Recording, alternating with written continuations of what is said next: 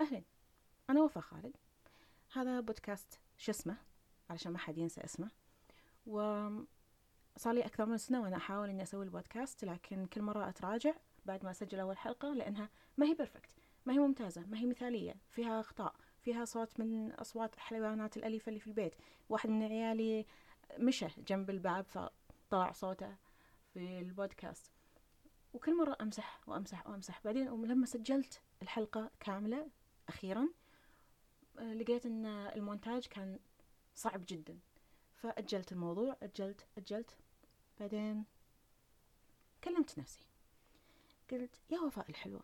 أي أنا لما أكلم نفسي وأحاول أقنعها أكلمها بلطف، فأقول لها يا وفاء الحلوة، يا وفاء الحلوة، لو أنت بتقول بتنصحين واحدة من صديقاتك، بتقولي لها شنو؟ بتقولي لها انشري البودكاست على علاته، ولا بت... وبعدين تطور شوي شوي، ولا بتقولي لها لا ضبطيه ضبطيه مدري ايش قبل لا تنشرين؟ فقعدت افكر في الموضوع وتخيلته.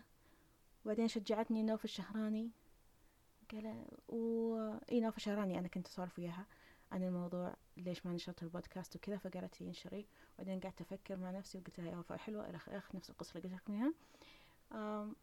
وقلت خلاص، أنا لو واحدة من صديقاتي اللي مستشيرتني كان قلت لها انشريه عادي، أول حلقة سوت شوفي. ولازم بصراحة هنا أقول أن منار مؤسسة منصة ضاد للكتب الصوتية قالت أنا أتبناه وأنا أسويه، أنت بس سجلي وارسلي لنا إياه، لكن شوي مستحية منها، وشوي ما ودي أن البودكاست يكون على فقط منصة ضاد، ودي أنه يكون مجاني للجميع. سوري منار.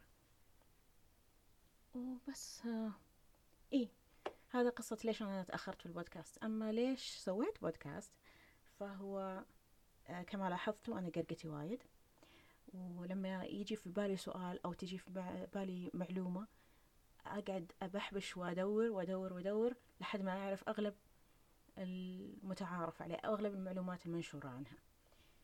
فلاحظت أن أنا يعني أقدر أتفلسف على العالم، وكنت مسوية فقرة اسمها هيا نتفلسف على سناب شات وكان لها شعبية، فقلت طيب خليني أسوي بودكاست بنفس الفكرة، إن أجيب معلومة أو فكرة أو سؤال ونتكلم عنه. يعني مثلا الحلقة الأولى راح تكون عن القهوة المختصة وش يومين وليش وكل هذا، وفي حلقة قادمة راح تكون عن عمل المرأة وكل الأشياء اللي تتعلق فيه.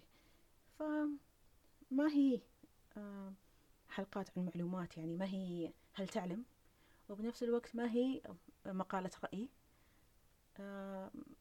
هو بودكاست سواليف اسمه شو اسمه.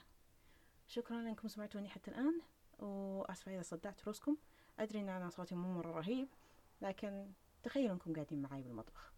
أوكي، مع السلامة.